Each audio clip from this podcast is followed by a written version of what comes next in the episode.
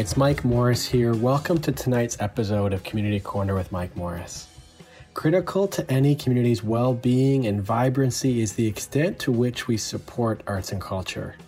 Because the arts deeply enrich our lives and our community's well being beyond any economic measure. Arts and culture improve our mental health, they offer an opportunity for deeper education and understanding, and they're an outlet for expression and activism that wouldn't exist otherwise. Over the last few months, I've spoken with dozens of artists and creatives to hear their thoughts on how we could better support a thriving arts community in Waterloo Region. On tonight's episode, I'm sharing a conversation I had with Aaron Francis. Aaron is a Kitchener based artist, curator, and community leader who joined me for a chat about his work, our local arts community, and what we can all do to move towards one that is anti racist, thriving, and equitable. It was a particularly fun one. You'll see within the first 90 seconds or so, he quickly turns the interview table on me to ask questions of his own, and uh, he kept me on my toes throughout. This conversation was a follow up to a guest post that Aaron wrote on my blog. Uh, you can check it out at mikemorrice.ca slash blog anytime. I'm always happy to receive any feedback you might have about tonight's show or potential ideas for future topics. Feel free to reach out through my website or any of my social accounts at Morrice, M O R R I C E, Mike. Hope you enjoy our conversation tonight. Uh, thanks again for tuning in.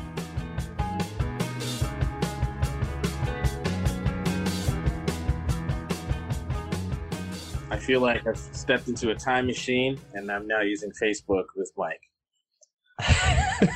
and it's working, which is working. for me like my heart drops every time right at the beginning. And uh, we my internet actually died about ten minutes ago, so no I'm gonna blame it on the high winds this afternoon. I'll uh, blame it on my technical uh, ineptitude. So well, thanks for those of you joining us. Uh, apologies, we're getting started a few minutes late tonight. Uh, I'm so glad to be here tonight with Aaron Francis.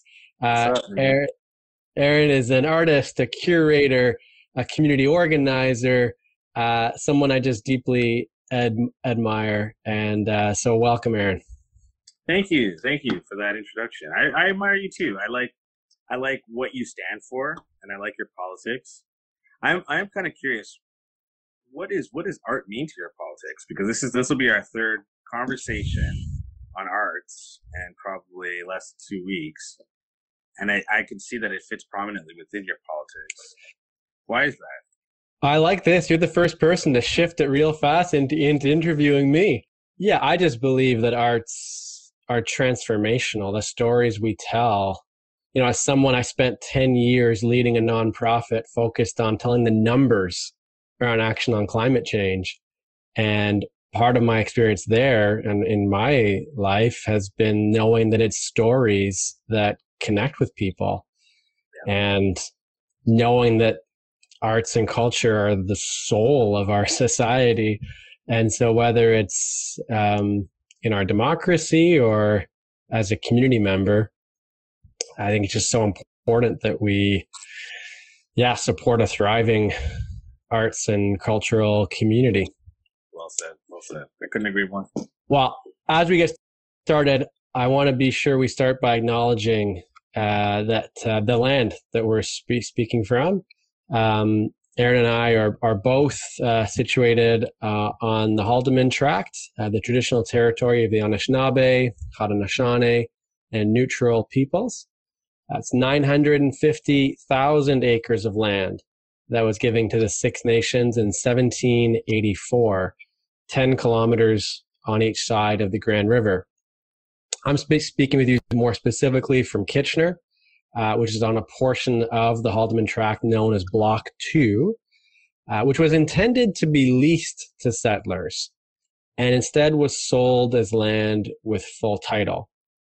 So I think it's worth repeating across all of the Haldimand tract, there were actually very few outright sales of land, and 90% of the leased land has never been paid for or paid to Six Nations.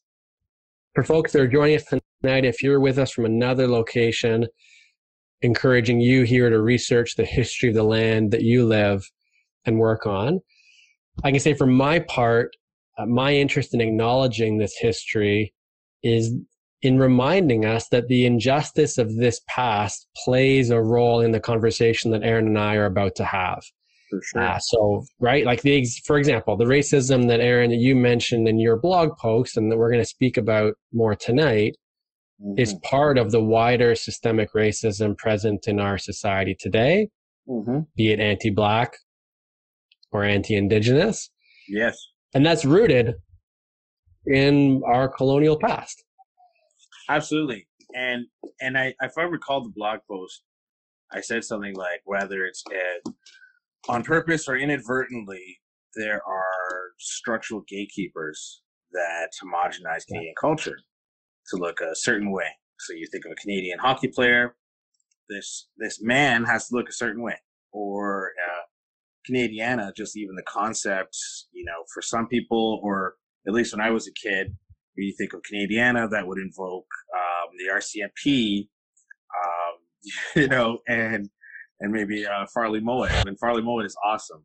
But just saying, all, all I'm saying is that uh, in that post and and I guess in my artistic practice, um, that it's that it's a great idea to re-envision what what defines Canadiana. You can do so like it's on a daily basis, but do so conscious of the structural inequities. Yeah. Right. Mm. And those structural inequities have a historical root to all of them and and also we can then also hope to live out i hope this conversation for example is part of actually working towards genuine truth and reconciliation as all of our conversations i mean yeah I mean, can be it's uh what do they call it it's it's multifaceted and i like to i'd like to you know i count you as what i'd like to describe as an ally and like us from the onset, I said I like your politics and and but it just you know um, you remind me of the things that I love about Canada and Kitchener Waterloo. You know, because I grew up here, and I know that that not everyone here is racist, right? And I know that I know I know I know you in your heart. I believe so. And I don't know what were you talking about. Was, well, well, th- thanks for that, and also the learning for me, um, the practice I feel like I'm in the midst of, mm-hmm. is shifting from being not racist, as you just finished saying, to okay. actively anti-racist.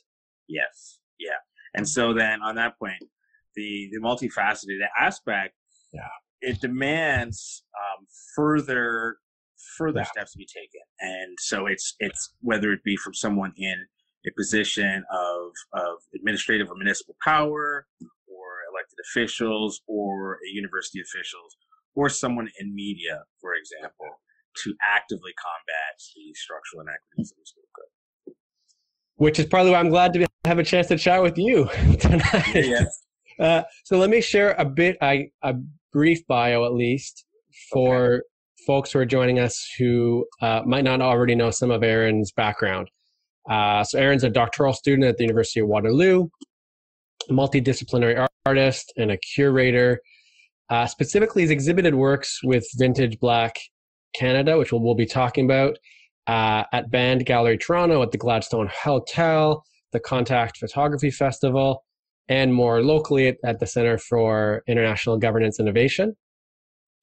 Aaron's also the former chair of the City of Kitchener's uh, Arts and Culture Advisory Committee. And more recently, uh, back in June, uh, Aaron co organized, along with Carla, Salem, and a number of others, and helped to marshal the KW Solidarity March for Black Lives, uh, which you know, estimated 30,000 folks. I've never seen more people in one place in this community before in my life. Um, and so, yeah, again, uh, honor to have you with me tonight. Thanks for for joining. For some folks who might not have already seen, we'll, we'll put in the in the chat.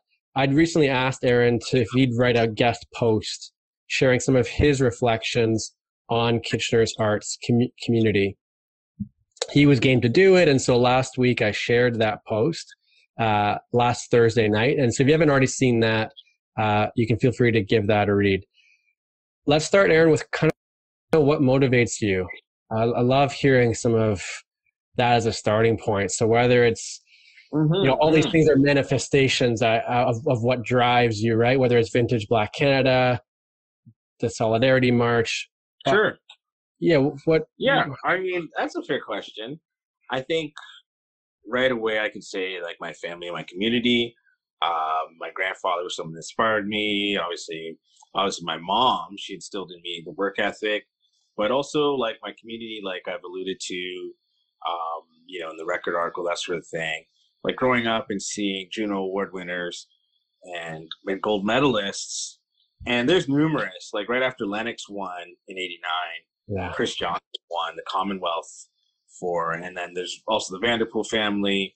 Um, there's so many championship boxing belts in Kitchener Waterloo, and I watched them all unfold, Denton Daley, and the list goes on. And then, and then musically, just being inspired because um, at the same time my uncle was winning in 89 uh, i don't know if the article mentions this but messenger was winning at the same time and that's a reggae band from kitchener yeah and you know the daughters of messenger went on to win a juno in like 97 with too rude and and master t's influence on canadian media so just like growing up seeing this community and there's a certain competitiveness to, to jamaican to jamaican culture not a certain an absolute competitiveness and so so, um, you know, these things drive you. Um, I'm also just inspired by like the everyday. Maybe like it might be something like, you know, like Broad City, like watching that show and just being like, yeah. this is hilarious. I got to write something like this, you know. So it uh, the experience, the the inspirations come from all over. I also like one like to add travel. Yeah. Travel is probably my greatest learning experience. Yeah. Well, and I it was reading the article that Terry Pender wrote over the weekend that set me down a bit of a rabbit hole. Um, you know, I'd known Lennox Lewis from the gold medal. Um, but even just for myself, reading that article sent me down learning more of his, the indelible mark he left.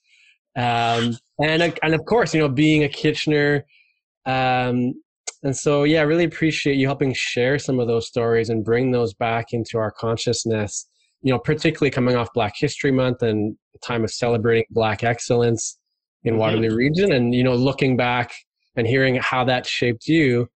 Uh, yeah, that was, that was just powerful for me to learn, uh, reading in Terry's article at least.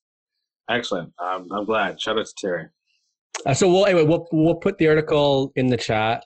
Um, from that, I also learned that you're looking to do an exhibit this spring, looking for a book pu- publisher for Vintage Black Canada now as well, which makes me kind of think about kind of the larger impact you're hoping to have, mm-hmm. starting with what started on Instagram, is my understanding, uh, yep. and what's kind of grown since. So, do you want to talk a bit about kind of where you see Vintage Black Canada going and what you're hoping to um, influence with it? Yeah, absolutely. Um, so in in my defense, I haven't read the article, so I don't want to sound redundant, but um, I did mention Terry that I want to get the book published. Uh, that I had made a couple of, you know, um, I had made some outreach to some publishers, and then upon not hearing their response, I affirmed to, to start my own publishing company. So oh, I don't know if that came across in the and this and as well as that sounds, but I'm also like again, I'm from Kitchener. This is what we do and and and yeah, uh, there's there's a good number of, of great publishers locally, and so I'm going to figure this out and how to do the book properly in terms of like meeting all of my sort of yeah. aesthetic qualities. Um, but but beyond that, like blue sky between you and me, I need to somehow distill vintage Black Canada into uh, an artificial intelligence. So that might take me like the next 15 mm. years, but but you know that like when when it comes to deep learning and and the the knowledge that that goes into creating a, um, sort of a, an intelligence that can operate on its own Um, but someone has to uh, initially program those heuristics, and that comes with like culture, and that comes with with priorities. And I want to design an AI that prioritizes um, my my learning experiences mm. and sort of my cultural influences. And this is like that's like blue sky, like as far as it can go, uh, because I uh, I see I see about Canada like I brought it into this this cultural epoch. It was it was film, it was transparency slides, it was Polaroids, but you know, a few more years, it's like it's like if you had an eight track, if you had the best song in the world on eight track, um, it really doesn't matter anymore because there's no way for anyone to to to ingest it. And then when I think about uh, doing that with Vintage Black Canada, um, bringing it to something that's digestible and immediately accessible, I want to make it even more so. I want to prepare the archive because it goes beyond yeah. just images. It's it's like a community knowledge. Yeah. Um, the, there's the interviews. There's the the associated music and and all of that culture. And then how does how does all of that go on to the next uh, cultural or social technical epoch? And I think it has to, I have to somehow figure out how to push that over into artificial intelligence. But before that, well, I want to hear more about that. I want to also share. I was speaking with an indigenous leader in our community last week, and he was sharing similar around challenges in finding a publisher for his story. And so I wonder if that's a bit of a gap around uh, publishing in our community or if it's just the right connections for folks. But I do want to hear more. I see Sam mm-hmm. in the comments asking about traveling. So we're going to, there, there, there will be time. I've only got a few questions here to kind of start us off. Okay, so okay. the second part of this conversation will be questions from folks that are here. Um, I think also, Sam, you misunderstood the Farley Mowat reference from uh, Aaron. Uh, I think it was a positive comment. I think. Heck yes. Heck yes. Um, but yeah, uh, totally see you there, Sam. So we'll come back to traveling. I want to understand just a little bit more on AI. So are you meaning, Aaron, that you would be a bit more removed from the photos that are posted? So that would allow you to like moderate from a distance a bit more. Is that what you're meaning, or how maybe, AI maybe would? maybe I shouldn't have brought it up, but maybe it's me wanting to speak in the universe. I just know that that the way that people consume media will change 10 years from now just like instagram didn't exist 10 yeah. years ago and i think in part that may may involve um, actually inter- interacting with think of like think of like uh, and i don't have any of these services personally but think of like a amazon alexa that mm. it's it's tuned into it's it's programmed based on on a bunch of cultural um, experiences and, and tuned into the user. Um, but ultimately, it's a way for you to consume information. All I'm saying is that I want to participate in that next um, that next yeah. epoch. That's the only way I know how to describe it. Right on. Um, it, but um, but in the more immediate uh, plans, uh, more exhibits, yeah. of course. So I have the upcoming exhibit with UWAG, uh, that we'll announce like the details shortly. And it's it's a bit of a like a micro exhibit and something um, to to hold us both over. Uh, Ivan is just an amazing fellow, and he reached out like months mm. ago, but COVID has just ruined everything, obviously yeah. for everyone. Yeah. Um, and so we just had to delay some stuff. Um, I had I had um, I was I was scheduled to do the Communitech Gallery uh, like last fall too, and and the City of Kitchener uh, Berlin Berlin Tower Arts Gallery. I was scheduled to do that, and again postponed. Uh, well, but I'm I'm glad you found ways to still get these stories shared. Uh, in a you. know whether it's through the the record or Instagram, whatever whatever the case, I feel like it's really been prominent over the past number of months, and so yeah, kudos to you for finding the way to kind of sort through it in, in the ways that are possible, at least in these times while we're still, yeah, pretty distant for the foreseeable future, physically at least. Mm-hmm. Um, let's talk. So you mentioned earlier, so we had a conversation yourself and a number of other uh, local artists last week. Thanks again for making time for that.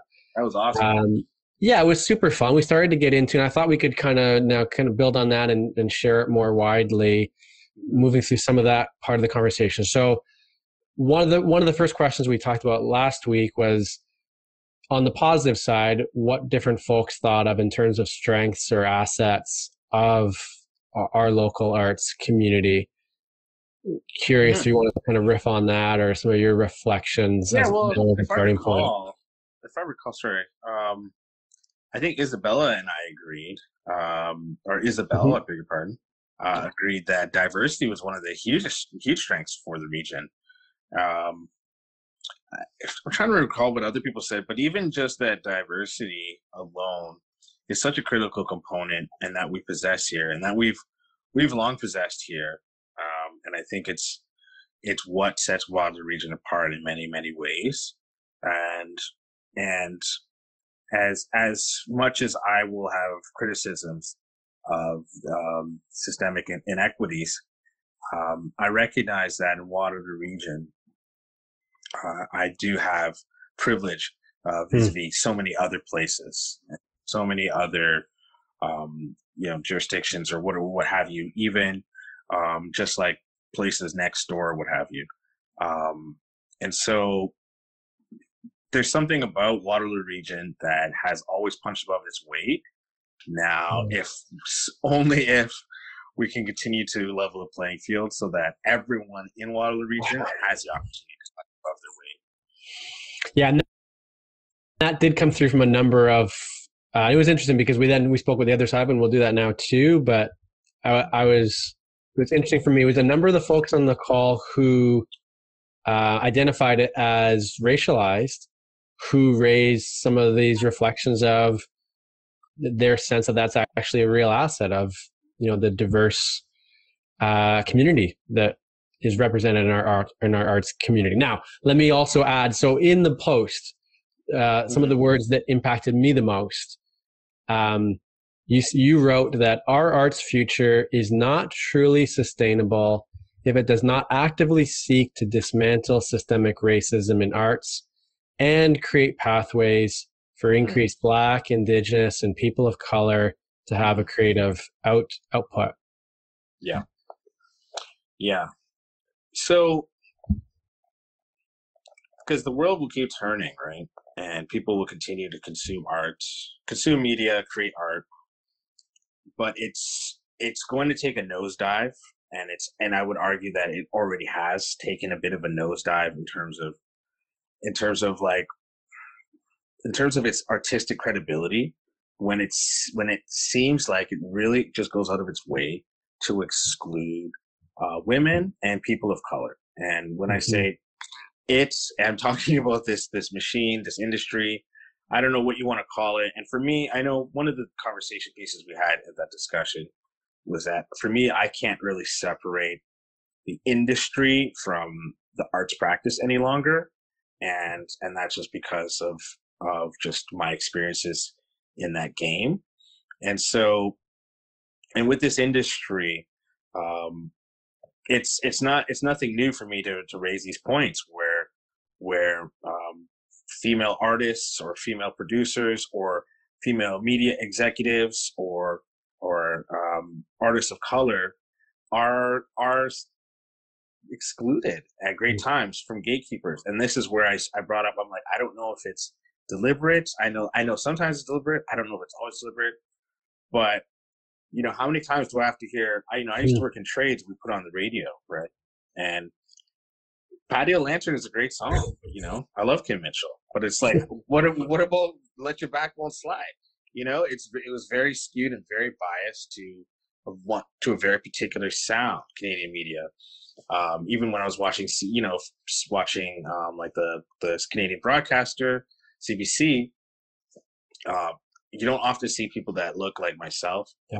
and in, in positive narr- in positive narratives. And for me, that was a big part of why I needed to do Vintage Black Canada was to show a parallel and alternate narrative that I knew existed. Well, and maybe on that, uh, someone who's really helped uh, educate me on our hip hop roots in Waterloo region is Sam Sam uh, uh Nabi, and his Tri City Hip Hop project. Uh, he actually did a fantastic. I'm not sure if you caught this. He was on Midtown uh, Radio. They they do their uh, 12 to 2 every Saturday afternoon and Sunday too, actually. Mm-hmm. Uh, you did, they, they do their Midtown uh, mixtape. And so Sam had one a few weeks back. He live tweeted the whole thing, sharing some of the history and context around his particular tape, which of course uh, was a number of hip hop artists from Waterloo region over the years. Majority I hadn't heard of, um, and has now also mapped it too, right? So, yeah, I and I heard that in the conversation as well. A number of folks concerned with the kind of gatekeeping being one of the reasons for why those stories haven't historically been told, mm-hmm. and that's on all of us. I mean, to address that, right? Full disclosure: I'm gatekeeping myself when it comes to Sam. He reached out to me for access to my archives because um, I know in certain terms um, I've witnessed hip hop in the city from jump from right. day one. From from I I from the like the sound system culture in the early '80s, which was essentially a Jamaican sound system culture uh, at places like the Beat and um, and these other sort of oh like the Highlight Club, these clubs that eventually merged into places that are the clubs that students now attend and where they play other forms of of black music, I watched that entire thing unfold and my family was participating in, in every aspect. And then, and then I'm an archivist, as you know, but, yeah. uh, Sam and I had a great conversation and he has a great heart. His heart is in the right place. And he wanted, um, he, you know, he, he gave me an opportunity to share my story. And I said, Oh, I have to keep it close to my chest because now I can share that story. And right. that wasn't always the case. And this is awesome because now we have a multifold of of of hip hop archivists of different perspectives because you don't want it all just coming from one person anyways you know so i appreciate everything that sam's doing um, i like to always remind people even though i'm a doctoral student at ew and and blah blah blah like everything in me comes from hip hop music right yeah. well and so maybe we can do that. I'm not sure if we can find the link to uh, to Sam's uh, map, but to me, that's part of opening the doors to a wider and and I'll be on the what we heard in the conversation last time was specifically about white gatekeeping in the art sure. community. For sure. Um, and I think if we look at um, leadership among some of the, lar- the larger institutions in Waterloo region, mm-hmm. that we've got yeah, there's, you know, we've got room to, whether it's on boards or on staff. That's again what other folks were raising. That oh, we got to make a lot of progress there still. Um, we do. If I could please. share like a small anecdote, I was I was the first uh, artistic board I shared I served on in the city of Kitchener was uh, the Empty Space, and yeah. that is a diverse uh, arts organization, Empty Space, um, it, but it was uh, a friend, uh, a non-black friend that said, "Hey, Aaron, why don't you join this board? There's an opening. I think you'd have, I think you have a keen mind for this." And that was my first entrance. And then um, the next one was Open Ears, and I was in yeah. Open Ears, and it was Greg O that said, "Hey, Aaron, um, why don't you come join this?" Um, so this allyship, uh, Kafka, it was Gordon himself that said, "Hey, Aaron, yeah. you know, I think you got an ear or an eye or whatever, come come come on board. And when I for me to become the chair of the City Kitchener Arts and Culture Advisory Committee, it all goes back to Sylvia DiDonato saying, "Hey, Aaron, um, you got good heart. Why don't you come and join? Why don't you come and volunteer for one of these city committees and see what you can make of it?" Um, so there there are there's much work to be done, um, but I'm an example of what can happen when when allyship kicks in. And does that also relate? We talked in terms of the positives in the, our last conversation about some of the artist run spaces, Globe Studios being an example, previous ones like Open, Ses- Open Sesame that um, are only online now. Mm-hmm. But what's your sense of optimism as artists take more agency mm-hmm. in cultivating our arts community locally? Mm-hmm. Is that I've never been more optimistic. Hmm. I'm I'm I'm incredibly excited. Um, 44 Gaukel is poised to do so much, and it is you know the the municipalities they have to they move at a snail's pace for for for their whatever reasons, but 44 Gaukel is, is you know it's after years of work and background, you know Byzantine backroom handshake type stuff that gets us to this point, and it's poised to do so much, and I'm very excited. And they've they've learned from the mistakes of others, and I alluded to that in the blog, but um, but also I believe that the cultural institutions um, at least some of them are are sort of hip to the game and and I think I also mentioned like like the Conrad Center sort of going into public hands is that's a huge thing, you know, that's very big yeah. and I think it'll only continue even something like Vogelsang Green, like shout out um, you know, Hillary yeah. Abel. Cause now you can go and perform at Vogelsang Green and that didn't exist before. And so all of these things keep taking place. I think it's there's this push that Kitchener Waterloo recognized maybe maybe 15 years ago that like that's not enough to just um it's not enough to invent the smartphone. You gotta you gotta you gotta entertain yeah, people I, too.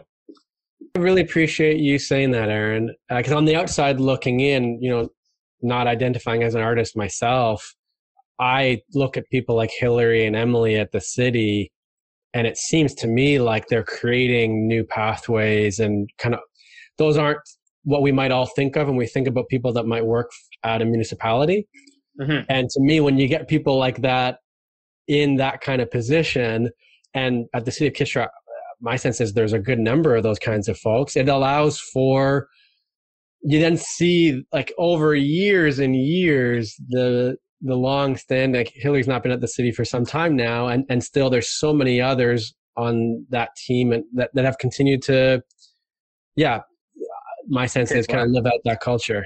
Yeah, yeah, for sure and that's that's our culture that's um you know our regional culture that they've really just been able been enabled to to man to you know to to make happen but it's yeah. it's what the people wanted it's what the people demanded and it you know I love I love to see it happen. Yeah. Well, so let's talk about some of the actions that we can be taking. This will be my last. There's a couple questions baked in, so my last okay. questions, I guess, and then we'll flip it over uh, to folks who are here and questions that you all might might have. Uh, and we talked about this last week as well, Aaron. But curious both. We could start with individual, but it kind of then also relates to what what we should be pushing different levels of government to do, whether it's municipal, provincial, or federal governments, to better support a sustained, anti racist, thriving arts community in Kitchener. So we well, had we had a few cool ideas that, that were so I, I was maybe if you have like a top three of some of the ideas that are top of mind for you for things that individuals can be doing, but then also things we can be pushing levels of government and recognizing it's never going to be just one, right? We can't say it's it's all three levels of government need need, need to be in this together, but mm-hmm. yeah, curious for you, what's top of mind, the things that you think we should be pushing for? Oh man, well so we start like say the federal level. Yeah. The the amount of money that's being given out to uh, I would say foreign media entities to entertain Canadians, it just doesn't seem to add up. Uh, even though that there's some promise of like local production and that sort of thing, I think that we could do better, and I think we could do better to scrutinize those dollars. I think that as a whole, if if there's such a thing as brand Canada, then it's it's one of the most valuable brands in the world, and I think mm. um, that consistently squander it uh, from a from a government perspective. Mm. Uh, but you can see that there are so many examples of of uh, Canadian superstars that have essentially conquered the hearts and minds of the world. Um, but it really sometimes doesn't seem like Canada has embraced them, um, at least um, from a government perspective, which is just one thing. Uh, provincially, I could think of when it comes to the Ford government. I know that there was an anti-racism unit that was shuttered. Yeah. I know that there was so many cuts related to things that would affect, um, you know, marginalized groups um, and equity-deserving groups. That really, if you're asking what can be done, I would say at a provincial level, it's it's going to be some votes some vote stuff. um, but we don't need to talk politics there. Like municipally, um, we've we have taken a bunch of steps in Kitchener. Um, you know, whether it's the, the, establishment of the film and media office, yeah. like I say, 43 Gaukel, um, the acquisition of these places, and then the administration of them, and making them open to the public. But I I would love to arrive at a place in our society where anyone that wants to make art should be able to do so. And and not only that, that they should then therefore have the ability to have to have that art critiqued by someone that knows what they're talking about so that they can make it better. And that's one of the things that I'm working on uh, with the city. And it's not official; we can't announce it fully, but but essentially, there are younger people in the city that want to make art. Um, we're working on a way to allow them to be able to do so. Yeah. give them access to industry uh, leaders and to individuals that have had successes or have rather experiences that can help them professionalize their own individual craft. Well, I think you used Jamal Jamal Murray as an example last time, a bit of an analogy. I, I didn't know this, but I think you shared last time that he, when he was, you know, through his training, moved to Orangeville to practice there at, at, a, at a better facility in Orangeville, right? And so is that kind of the aspiration that we, if we, to me, that's how we should be doing this, right? Is uh, providing the conditions for the most mm-hmm. talented creatives to decide to stay here? Well, we might have to. I don't know if I don't know if staying here. I mean, yes, or, or, or, at least at least be cultivated or supported here until they might break out, and then yeah. This is this is the yeah. point. This is the point that I was trying to use with the Jamal analogy, and I don't remember everything I said, but but it's that he was able to get to a level that was good enough here so that he could go and compete to the next level. Yeah. And so there was so the most important part of that analogy is the was is the local infrastructure. Um, not the fact that he stays here because he can he can't stay here if he wants to compete on the global scale. Yeah. He has to leave. Yeah. Right. And so and we have to accept that as Waterloovians that uh, this isn't this is only the beginning for so many things. Um, but but he calls Kitchener home, just like Lennox still comes home, you know, and and both of those fellows and and also other artists and, and a bunch of other folks.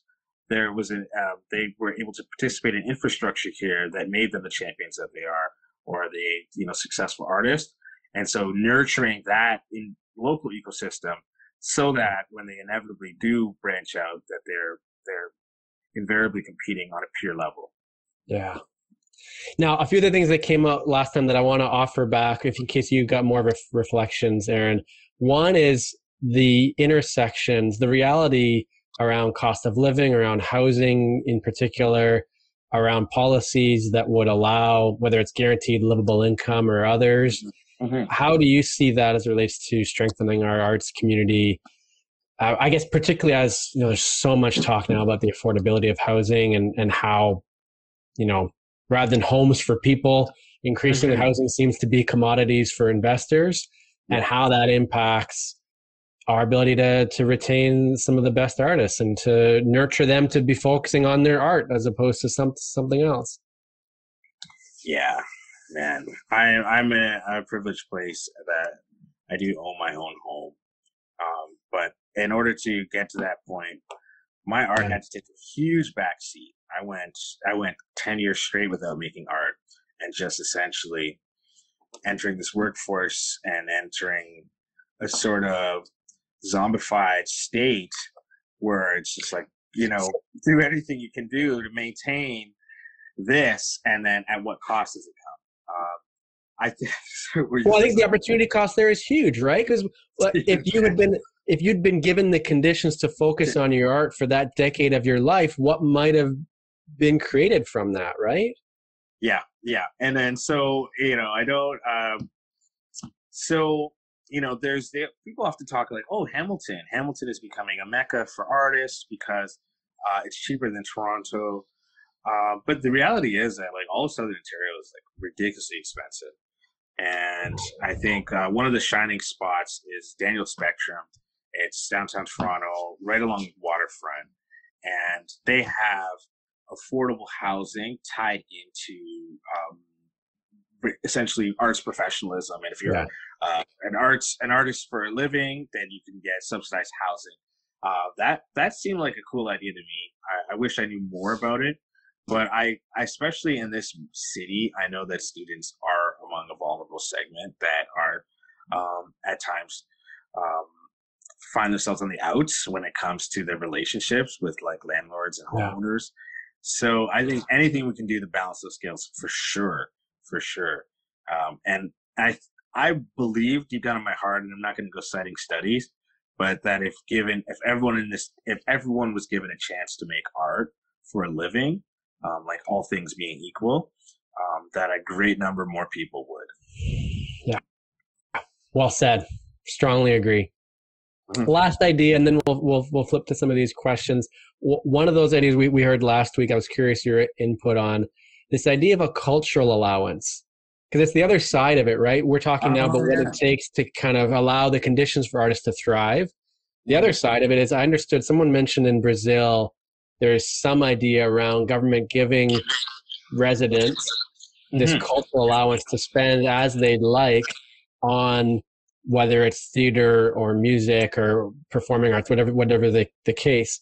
Uh, what's your sense on the idea of a of a you know, and then the person who shared it said, you know, rather than giving the funds or maybe in addition to Canadian Council, the way mm-hmm. it's typically done, how might we engage Canadians in, yeah, giving them the means mm-hmm, mm-hmm. more equitably to engage in the arts? So if I recall the conversation, it was around this idea of, of folks being getting, getting like some money that they could use to to enjoy yeah. the arts. Yeah, exactly. right? Yeah. Exactly. Yeah. yeah. I mean, it's a it's a I think the conversation is deeper. So I try to like look at it from say the uh, so yeah. the counter argument would say something. Well, that's what CBC is supposed to be because we're taxed, mm. and then get free media and the media is supposed to be wide ranging and also local and all sorts of diversity and it's not only news but it's arts and it's podcasts and it's plays and all this stuff so i don't know if if one is better than the other uh, i think i've i i love cbc i loved cbc it's been a while for me and and so maybe maybe that isn't the solution this idea of a allowance. I also think um, when you really like think about it, for better or for worse, and this may be another yeah. conversation, there's so much content that doesn't cost anything right now, and so uh, maybe it's maybe it's a matter of of just figuring out better ways to to engage. I don't know. I don't know the answer, well, Mike. Jeez. I think part of it I, I guess uh, some of my beliefs in this is that we need a diversity of tactics, yeah, and and so often uh, I feel like others try to you know position it as either it's CBC or it's this other option. When well, this came up in the last chat too that our budgets are a reflection of our values, and so if we were to be honest and say we value the arts yeah. well, you know, maybe as opposed to subsidizing fossil fuels or any number of other things that we, we might feel are less aligned with our values, all of a sudden, big changes can be made. And that reflects locally in municipal budgets as well. Um. Different yeah. decisions could be could be made, right? Um, you make you make a, you make a great point because instead of trying to have this conversation about our sustainability and this like really this like artificial box of limited funds and limited resources, and limited government attention. It's like the, the real conversation, or at least the the the more apt conversation, is like like what is all of our tax money going to, and what would the, what would the people rather that go to, as opposed to um, some of these things that you mentioned, or even frankly, for me, the thing that gets me is these like foreign wars of aggression. Um, we, we do so much outside of our borders and I would just love to see that those research directed inward. I'd like to see drink drinkable water for uh, Indigenous people in Canada. Um, you know, among many other things that I'd rather see our our tax dollars get spent on. So yeah, I'm I'm glad you brought that up because that is that is the real conversation. Like, and and I know that I believe in my heart that arts will figure prominently um, if we were to to sort yeah. of reallocate um, those resources, and especially coming out of COVID, wherein so many people have been reminded of the value of, of arts, sort of coming out of quarantine, where so many people have been reminded the value of arts and entertainment. Yeah, I yeah strongly agree. We could even share. I wrote a post on guaranteed livable income back in the fall, okay. and referenced one of the campaigns. UBI Works is is is the group, and they did a fantastic job. You know, often people say, you know, guaranteed livable income, it's just way too expensive. It's a it's a two hundred billion dollar investment. What UBI Works did is I said, well, here's eight hundred billion dollars worth of options that we could consider around shifting existing funds, or if you start looking at financial transaction or inheritance or wealth tax, yeah. new revenue up. This is not a zero sum game. Yeah if we recognize the economic, social, well-being benefits of some of these options. Yeah. So I, w- I want to shift though, because we're I want to get to uh, to some of the questions. So um, the first one um, is is from from Sam, and he's asking about other cities that you might have visited, Aaron, that you think could offer advice to Waterloo Region, to Kitchener and Waterloo. Um, are there other maybe it's particular policies cultural things you might have picked up from other places around the world mm, sure i mean looking close at. to home close to home like montreal they had this thing called uh, under pressure and it was mm. a graffiti festival and music festival and we used to go there in like the 2000s and there'd be people from all over the world there and the thing about montreal at least at the time and i'd, I'd reckon still today is it was it was a less expensive place to live, especially, yeah. especially versus Southern Ontario. So then you have artists that can thrive from there. So not only do you have these like amazing visual artists uh, migrating there, but you know Montreal, you can you know from from the Arcade Fire to um. Why, why is my brain escaping? Well, Leonard. I mean, I can stop right there. Leonard Cohen. So I'm a Montrealer, so oh, are you okay? Uh, yeah, I grew up on okay, the west okay. on the West Island, and so you're music to my ears here. Cool. Um. Uh. So. So I don't know if that was. That's the thing. Governments and sometimes it's really playing catch up to the people because it was just like the grassroots arts organizations that were doing their thing yeah. in Montreal that helped lend to that culture uh, that exists to this day. Um, and it was, it's really, it's a lot of, of people that aren't, aren't necessarily well off. Uh, a lot of people that aren't necessarily, uh, their parents weren't necessarily born in Canada, uh, but they, but they were able to thrive in, in those living conditions. Um, if I try to think of a city that's actually gone out of way and like mandated some cool stuff, uh, I mean, so I've been I've been to a bunch of different places, but everyone does it differently. This is the thing. Um, when I was in London, there right at the National Gallery, there used to be a Canadian embassy like right beside it, the National Gallery, like downtown London, in London, England, and they had all these Canadian flags up, and it was like proud moment. I was like, holy smokes, this is awesome. And it was like I happened to be around Canada Day, and the government of Canada had apparently sponsored a bunch of like um, Canadian artists to perform in, in downtown London. So I like bar hops and I went to all these different cool, I saw like Hawksley Workman in London for the first time and, and my friend DJ Nana, right uh, who's from Waterloo region, DJ, DJ in Toronto, he, uh, they flew him over. Um, and like Paris, I feel like I liked I liked I didn't want to go to Paris and then when I finally went and then I was like I get it. Mm. because you just have to be good or they're just gonna they're gonna you know throw soft drinks at you. Like you just have to be good you know? So again it's not like a government policy. So Paris Paris definitely you can see that the government has gone out of its way certainly with this with the riches and spoils of colonization, but has gone out of its way to ensure that the, the entire city is beautified to no end. The sculptures and and every turn there's a masterpiece at every turn and every corner. So that's a very deliberate um, practice, um, but um, inadvertently or advertently, it created a culture within Paris Parisian society wherein like it has to be good or it's, or it's garbage. And I and I love that. We need that too. We always need that. Yeah, well, interesting you bring up both because I feel like those are two different angles, right? In Montreal, where pretty much anything goes, I don't know if you have to be good. It's just there's a there's a risk taking that I that at least has been my experience in Montreal that there's just the artistic community is profoundly valued, and as a result, you know there's just so many spaces where the arcades mm-hmm. of the fire, of, of, the world can thrive yeah. so interesting that, and then the parisian option too Inter- interesting i've never been myself but that's also what i've what i've heard and that, that there's a certain bar mm-hmm. um, so yeah cool to hear that that balance but you know as we just say it as uh, i'll say it briefly uh, the remix project in toronto uh, can can can arguably be credited with helping to kickstart some of the initial drake work Drake projects. Right.